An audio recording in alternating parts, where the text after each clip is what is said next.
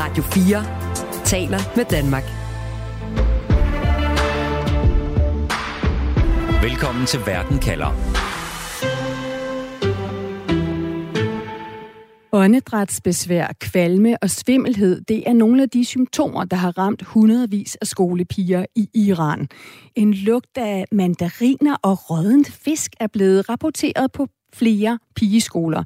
I hvad mange inklusiv det iranske præstestyre selv, mener er et bevidst giftangreb rettet mod skolepiger i hele landet. Alene i den her uge er over 30 piger blevet forgiftet. Flere af dem er blevet båret ud af skolerne uden at kunne føle deres arme eller ben. Og mens at øh, præstestyret er i gang med at efterforske, hvordan de her mystiske giftangreb er fundet sted i almindelige skolepigers klasselokaler, og hvem der står bag, ja, så spekulerer modstandere af præstestyret i, at det er styret selv, der har en finger med i spillet. For piger og unge kvinder har haft hovedrollen i den folkelige protestbevægelse, der det sidste halve år er gået på gaden i oprør netop mod det iranske regime. Derfor spørger jeg i dag, hvorfor bliver skolepiger forgiftet i Iran? Jeg hedder Stine Krohmann Dragsted. Velkommen til Verden kalder, programmet, hvor vi stiller skarpt på et aktuelt spørgsmål om verden, og på en halv time giver dig svar. Du lytter til Radio 4. Og jeg kan også sige velkommen til dig, Shahin Åkær. Tak skal du have. Du er forfatter og kandidat i Mellemøststudier og følger udviklingen i Iran og de her mystiske giftangreb. Da du hørte om den første gang, Shahin, giftangrebene mod skolepigerne, altså hvad tænkte du så allerførst? Øhm, jeg tror, det første, jeg så, var øh, folk, der videre delte mindre troværdige øh, eksilmediers Instagram-posts. Så min første tanke var, at det, det lød absurd, øh, og at jeg må dykke ned i det. Men øh, virkeligheden overgår ofte fantasien, når vi taler om, om Iran. Altså, det er jo siden november, at omkring 800 skolepiger i Iran er, er blevet forgiftet. Det kan New York Times blandt andet øh, berette i går, og de her angreb, de har så ramt over 10 byer, øhm, og, og, og ifølge den iranske lærerforening, så er det op til 26 skoler, der indtil videre er ramt. Øhm, lad os lige starte øh, Shahin, med at få styr på, hvad vi egentlig ved om de her mystiske giftangreb mod skolepigerne i Iran. Det er altså skolepiger og ikke drengeskoler, de her angreb har været målrettet imod? Øh, umiddelbart ja. Altså, jeg har hørt fra nogle steder, at der var skoler, og primært pigeskoler. Øh, jeg har så ikke hørt så meget af, om, om andre slags skoler, men ja, det, det virker som om, at det primært er, er pigeskoler og undervisningssteder for særligt piger, der er blevet angrebet. Iran er jo et, et kæmpe land, øh, som har mange forskellige øh, befolkningsgrupper med forskellige etnisk baggrund, øh, forskellige religiøse øh, syn på øh, og syn på styret.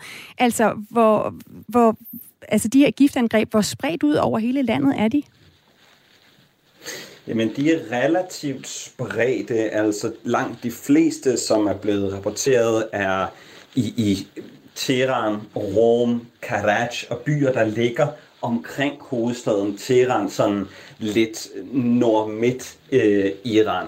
Men der har også øh, været øh, fortællinger om, om angreb andre steder i, i Iran, blandt andet i Borujer, som ligger i det vestlige Iran, i Lorestan.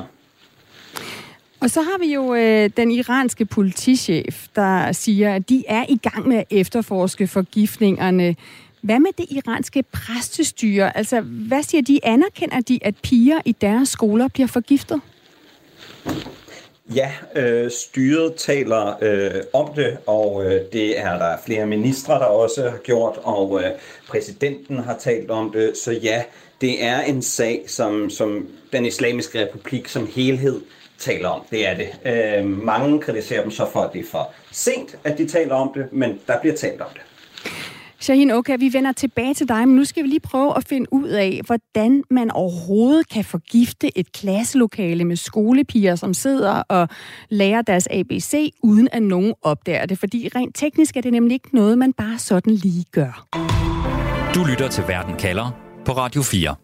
Og det skal vi undersøge sammen med dig, Peter Hall. Du er kemiker, du er sikkerhedsleder på Institut for Kemi på Aarhus Universitet, og så, så arbejder du med, med kemikaliesikkerhed. Øh, du er også kemikalieuddannet, kan man kalde det, fra forsvaret. Altså du ved en hel del om, hvordan man bruger øh, kemi, øh, biologi og andet som, som våben. Velkommen til Verden kalder, Peter. Tak for det. Øh, Peter, der er jo kommet flere beretninger fra skolerne, hvor de her angreb har fundet sted. Øh, blandt andet skriver britiske BBC det her om, at det lugter af mandariner og rådne fisk umiddelbart efter angrebene. Jeg har selv haft kontakt med en iransk kvinde tidligere i dag, der, der hører det samme, når hun taler med folk, som bor i Iran. Og så er der de her symptomer, som pigerne har meldt om, altså blandt andet åndedrætsbesvær og så følelsesløse arme og ben. Peter, hvad er det tegn på? Jamen, det er jo svært. At, altså det, som folk oplever, som hvordan lugter noget, det er sådan en, det er en, meget, en meget personlig oplevelse. Og det gør, at specielt hvis det er en lugt, du ikke kender før, så kan du meget nemt komme til at synes, at den lugter af et eller andet. Øh, så det kan både være kemikalier, men det kan også være øh, ting, som er tilsat, det som er sprøjtet ud, øh, for at advare mod, at nu har man, nu har man for eksempel brugt et, øh, en insektgift. Øhm, symptomerne, de beskriver der med hovedpine og kvalme og lammelse eller svækkelse i musklerne og åndedrætsbesvær og følelsesløshed, der mangler de faktisk kun lige små pupiller også. Så vil man sige organofosfater. Og organofosfater nævner du, det, så, øh, det talte vi om lidt, lidt tidligere, og det jeg har jeg så fået at vide, at det er jo så de her duftløse, farveløse væsker, som så let fordamper. Hvordan påvirker sådan noget som organofosfater? Altså, hvordan påvirker det mennesker? Jamen, det er det, man kalder en nervegift. Og hvis man så skal nørde en lille smule, så er det, øh, så er det den gruppe, øh, der gør det, som man kalder, de er kolin øh, hæmmere. Altså, de går ind, og så er acetylkolinen, som overfører øh, impulsen mellem vores nerver, den skal gerne nedbrydes, og det er acetylkolin esterase, der gør det. Men de her gifte, de går ind, og så forhindrer de, at man kan nedbryde acetylkolinen igen. Og det vil sige, at vores nervesystem, det, går i, det bliver overbelastet går i overload, og så låser det hele tiden. Og det er derfor, du får de der symptomer med, øh, med lammelser og svækkelser. Og øh, i den værste øh, grad, jamen, så lammer det hjertet og åndedrætsorganerne, og så kan man dø af det. Mm. Og indtil videre har vi ikke hørt beretninger om, at der er nogle af de her piger, der er døde, men der er mange, der er indlagte, og altså også indlagte netop med åndedrætsbesvær og med mm. at være følelsesløse i, i lemmer. Øhm, Peter, øh, den her gift, altså organofosfat, eller det her med, at det kan være et, altså en slags pesticid, øh, egentlig øh, et, et insektgift, er det noget, man bare kan lave med ingredienser, som du for eksempel kan købe i et supermarked? Jamen, det er jo tit noget, du ikke engang behøver at købe i supermarkedet. Du kan faktisk gå hen og tage den ned af hylden, fordi det er, det er helt almindeligt forekommende insektgifte, som man har udbredt over, over det meste af verden. I den vestlige verden, der er de, de ondeste af dem, altså de giftigste, de er efterhånden blevet forbudt. Men øh, rundt omkring i resten af verden, der bruger man rask væk øh, stofferne. Herhjemme der brugte vi et stof, der hed, blev kaldt bladan meget, og det var altså nogenlunde lige giftigt for mennesker og insekter. Så der var en hel del forgiftningsulykker med folk, når de havde, når de havde brugt det. Prøv lige at forklare, hvordan det kan være, at vi har øh, insektgifte, altså pesticider, vi kan gå ned og købe i supermarkedet, som man faktisk kan bruge til sådan at sprøjte ud, hvis man vil forgifte nogen og har et, en anden altså en ond hensigt. Ja, det er jo fordi, at vi, øh, vi har jo en, øh, langt tilbage har vi en fælles forfar, og det vil sige, at vores nervesystemer, de fungerer egentlig, øh, de fungerer egentlig ens. Så det, der er giftigt for en flue, det er tit også giftigt for mig. Øhm, og opfindelsen af de her stoffer, det går helt tilbage i, i 30'erne, altså før 2. verdenskrig, hvor man i Tyskland eksperimenterede med at lave insektgifte, og lavede organofosfaterne, og opdagede, at nogle af dem, de var djævelsgiftige, så de folk, der arbejdede med det, de blev godt og grundigt forgiftet. Og så havde de lovmæssigt, at jamen, fandt du på noget, som kunne bruges som våben, så skulle du aflevere det til staten. Og under 2. verdenskrig, der lavede tyskerne faktisk ret mange nervegasser og havde dem oplagret, men de turde ikke bruge dem, fordi de regnede med, at de allierede, de havde formodentlig også opfundet dem, og eftersom tyskerne ikke havde luftherredømme mere, så, så regnede de med, at hvis de brugte dem, så ville de selv blive bombet ganske grundigt. Øh, og efter krigen, så blev det udbredt som en insektgift, og øh, hele gruppen af organofosfater har så været brugt lige siden og i meget store mængder. Mm.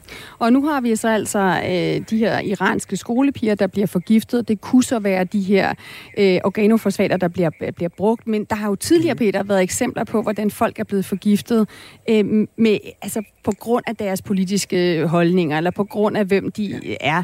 Den russiske oppositionsleder Alexei Navalny, han øh, fik blandt andet Novichok øh, i underbukserne. Og det var jo et middel, der skulle helt tæt på for at, at forgifte ham. Altså, hvordan kan man forgifte små skolepiger, der sidder i et klasselokale, uden at blive opdaget? Altså, det skal jo ind i kroppen på en eller anden måde. Og den typiske, det er, at man får ting ind i kroppen på folk. Det er hudkontakt. Det var Navalny, som, øh, som så det blev gjort med. Øh, og Skripal-parret, der blev, øh, blev forgiftet, der er de smurt det på dørhåndtag, så de kom til at røre ved det. Ellers så kan man jo spise det, eller indånde det. Og det ser ud til her, fordi netop at de beskriver, at de lugter et eller andet mærkeligt. Det tyder på, at det for eksempel er noget, der er blevet hældt i, i friskluftsystemet, så, så det er kommet med ventilationen ind. Mm. Så har vi Irans politichef, der, der siger, at de undersøger, om forgiftningen af skolepigerne er en forbrydelse eller er et uheld. Mens den iran, det iranske regime selv, de går ud og siger, at de formoder, altså de regner med, at der taler om et bevidst angreb på de her skolepiger. Med det du ved, Peter, kan det her så være et uheld? Jamen altså, der, der kan man jo gribe tilbage til ham, der skrev, øh, skrev James Bond-historierne. Fordi han sagde på et tidspunkt, at øh, en gang er et tilfælde, to gange er et sammentræf, tre gange det er fjendtlig handling. Og her der har vi altså haft rigtig mange tilfælde, som er adskilt i både tid og rum. Og så er det ikke et uheld. Altså, det, det er så usandsynligt, at det vil ske.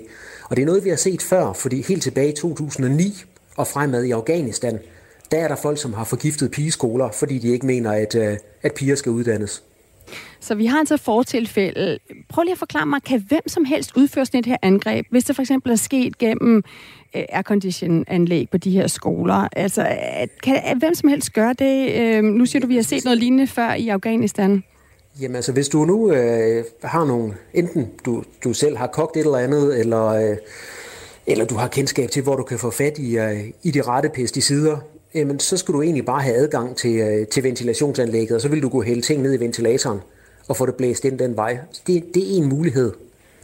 Øh, så det er jo ikke, at man kan sige, det er jo ikke hvem som helst, men det er relativt nemt.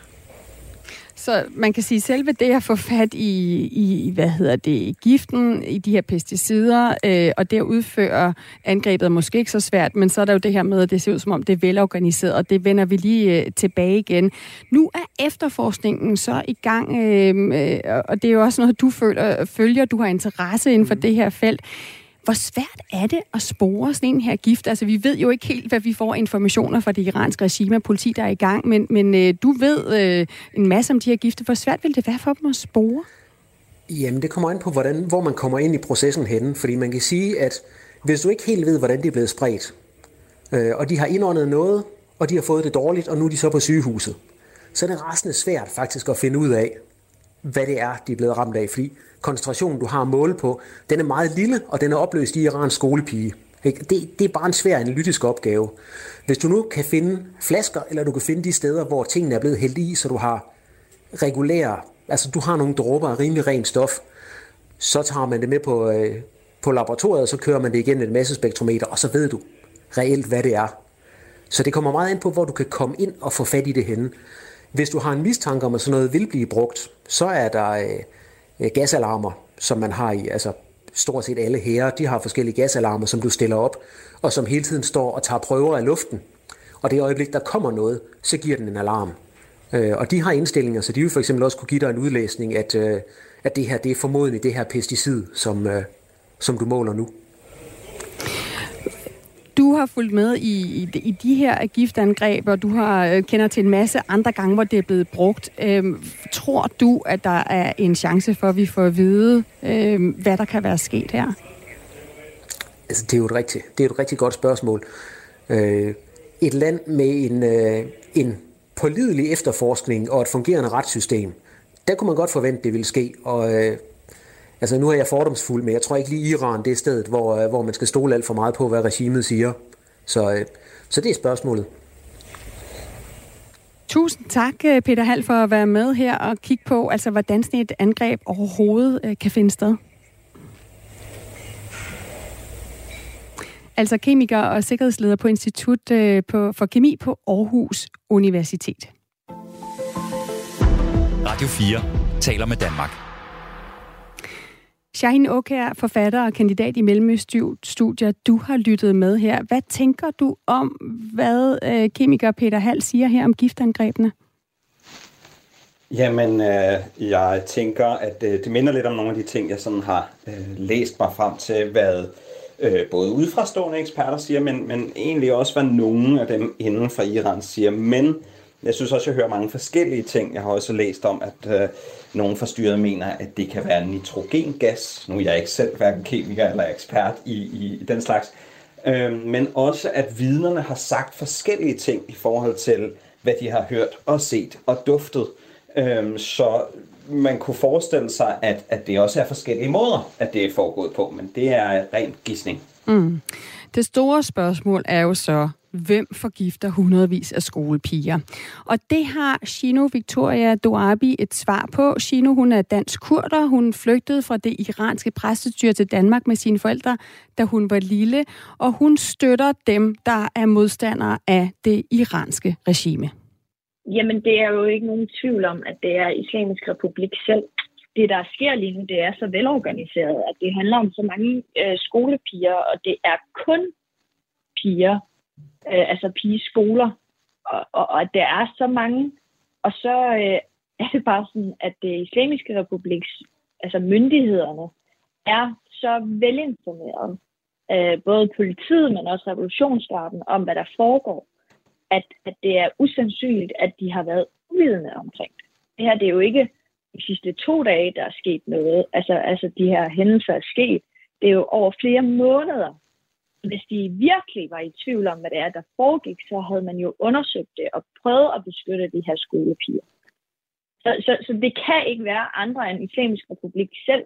Om de har fået en gruppe til at gøre det ved at betale det, det skal jeg ikke kunne sige. Det er en teori, der selvfølgelig kan være, men det er jo stadigvæk Islamisk Republik.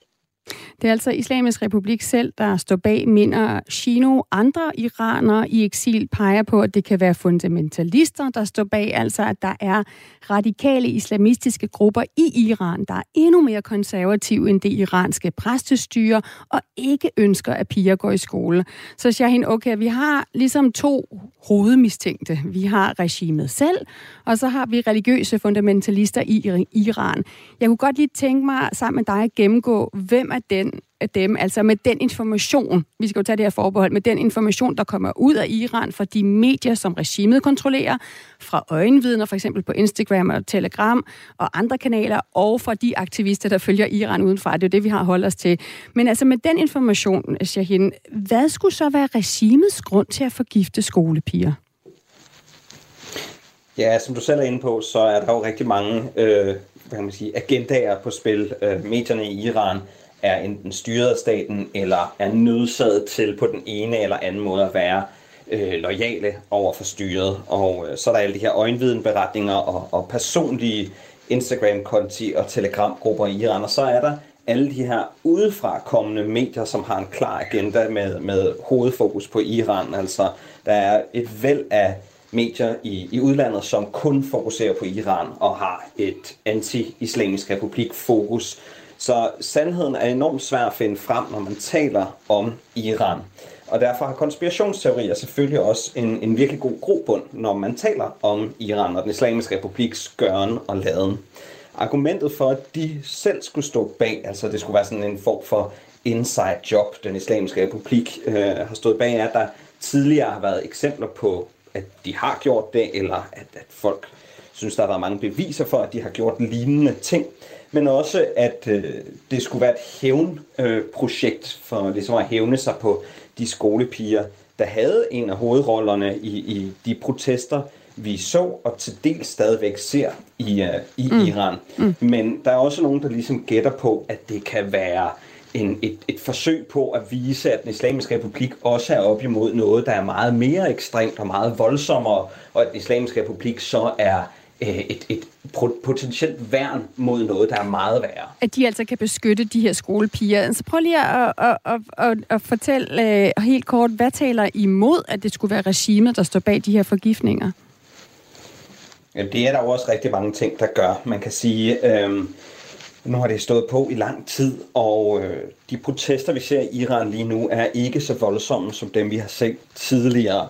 Og den islamiske republik agerer som om, at de ikke længere er så nervøse for det, der foregår. Og øh, derfor vil det være et håbløst tidspunkt at begynde at angribe børn, og særligt skolepiger. Øh, altså det vil være, om noget være noget, der kunne skabe endnu større protester og, og ligesom gøre dem endnu mere folkeligt funderet. Øh, det kunne være et argument imod. Mm. Lad os lige vende os hen mod den anden hovedmistænkte, religiøse fundamentalister i Iran. Altså nogen, der ønsker, at piger ikke går i skole. Findes der sådan en gruppe i Iran, altså ligesom Taliban i Afghanistan? Ja, der findes flere. Øh, man kan sige, den islamiske republik er jo øh, et ret ekstremt øh, tilfælde af øh, fortolkning af, af, hvordan et samfund skal bygges op islamisk set. Men der findes grupper i Iran, der ønsker et meget mere fundamentalistisk og ekstremt øh, styre med, med fokus på islam. Og de har udført øh, angreb tidligere, både i og, og uden for Iran. Så det er øh, bestemt også en spiller, der kan være realistisk, og en, en spiller, som den islamiske republik taler om, kan være på spil, og øh, som den islamiske republik kæmper imod. Og er der noget, der taler imod, at det skulle være religiøse fundamentalister, der står bag de her angreb? Altså blandt andet har vi jo talt om, at det er jo det er mange angreb over lang tid, så det er nogen, der virkelig er velorganiseret. Ja, man kan sige, at, at det kunne være et argument imod, at det har stået på i så lang tid og været spredt så meget ud over landet. Øh, jeg læste, at nogle af de steder, det har været, faktisk er steder, hvor de her grupper er ret stærke, især i Rom og Budujev. Øhm, så, så man kan sige, det er ikke fuldstændig urealistisk, men øh, hvis man så skal tale sagen for dem, der tror på, at den islamiske republik selv gør det, så er øh, det, det er jo også oplagt at gøre det steder, hvor man mener, at de her grupper har en, en vis styrke.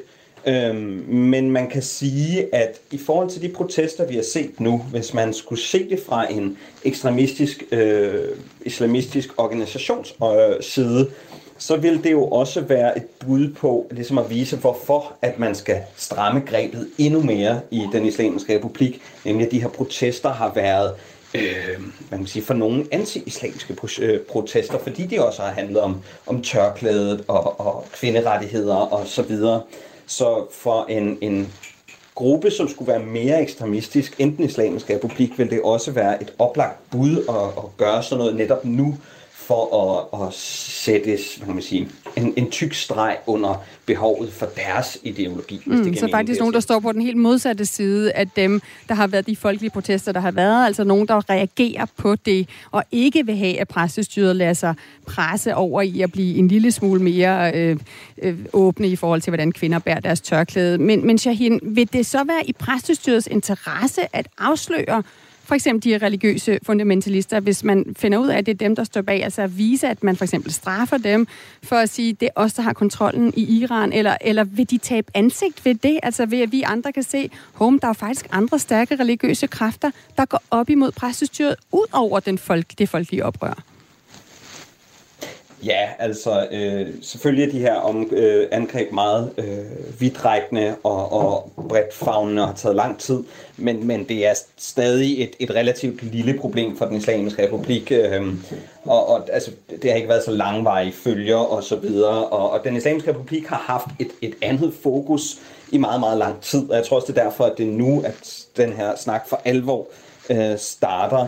Øh, den islamiske republik har, har bokset med sin egen befolkning i, i virkelig lang tid nu, og øhm, man kan sige, at, at derfor kan de måske fokusere på det her på en anden måde nu, hvis man skal tale deres sag.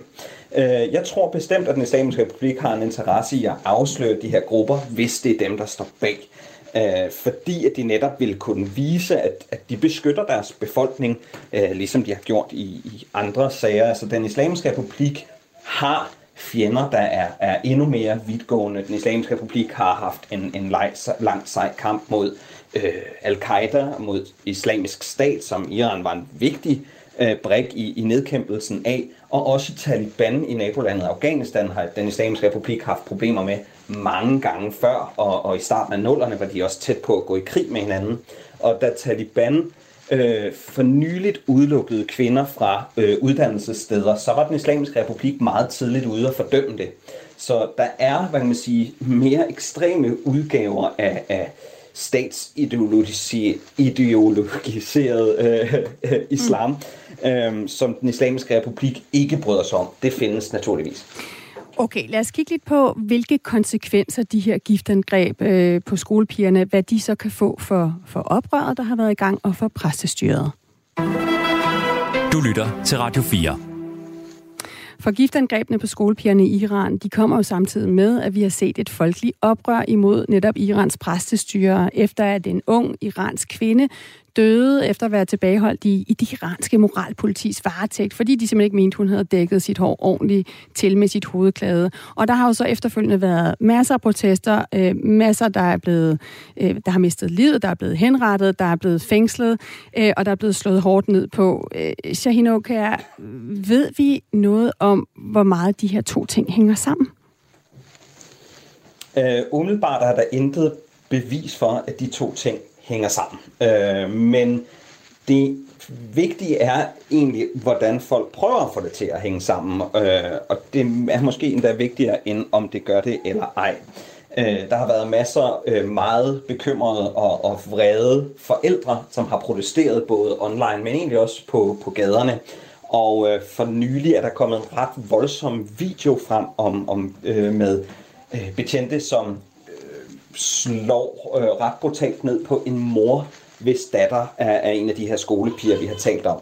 Og den video er blevet delt meget, meget flittigt, og øh, der er også rigtig mange, som jeg tror på, at den islamiske republik har et eller andet med det her at gøre. Og det er øh, et, hvad man sige, potentielt øh, gnist til, til, til flere protester. Mm. Øh, så hvis det ikke har noget med hinanden at gøre, kan det hurtigt komme til at have noget med hinanden at gøre igen. Så det kan få konsekvenser, altså de her øh, skolepigeforgiftninger, de kan få konsekvenser for regimet øh, ved at skabe større øh, modstand, øh, ud over den her folkelige modstand, de allerede har mødt? Ja, og man kan sige, uanset om den islamiske republik har noget med det at gøre eller ej, så er det jo den islamiske republik, som er staten i Iran, og dermed også har ansvaret for at beskytte sin befolkning og sine skolepiger. Så øh, uanset hvad, så, øh, så skal den islamiske republik stå til ansvar for det her, ligesom enhver anden stat skal, hvis øh, lad os sige, der er et terrorangreb eller noget, så er det jo staten, der har ansvaret for at undgå den slags situationer, og det er det også i Iran. Du lytter til Radio 4. Vi kan altså ikke øh, slå fast, hvem det præcis er, der står bag giftangrebene på skolepigerne i Iran. Men øh, mens præstestyret er i gang med at undersøge, hvad der er på spil, så spekulerer protestbevægelsen i landet på, at øh, det i virkeligheden kan være præstestyret selv, der står bag. Andre peger på, at det kan være endnu mere konservative religiøse kræfter, der ikke vil have, at pigerne går i skole. Så hende, jeg jo godt lige tænke mig at få dit bud på et svar på det spørgsmål, jeg stiller i dag. Hvorfor bliver skolepiger forgiftet i Iran? Jamen, øh, de er hvad kan man sige, gisler i en magtkamp og en øh, symbolkamp. Uh, uanset hvem det er, der står bag, så er det et, uh, et meget håndgribeligt symbol at angribe skolepiger. Tak for den vurdering, Shahin her. Selv tak. Forfatter og kandidat i Mellemøststudier. Og uanset hvad der sker, så husk at du kan få svar på et afgørende spørgsmål her i Verden kalder med mig, Stine Krohmann Dragsted. Vi sender live mandag og torsdag. Først en halv time om en aktuel sag i Verden kalder, og så 30 minutters Verden kalder perspektiv, hvor vi sætter et spørgsmål om verden ind i en større sammenhæng og giver dig svar.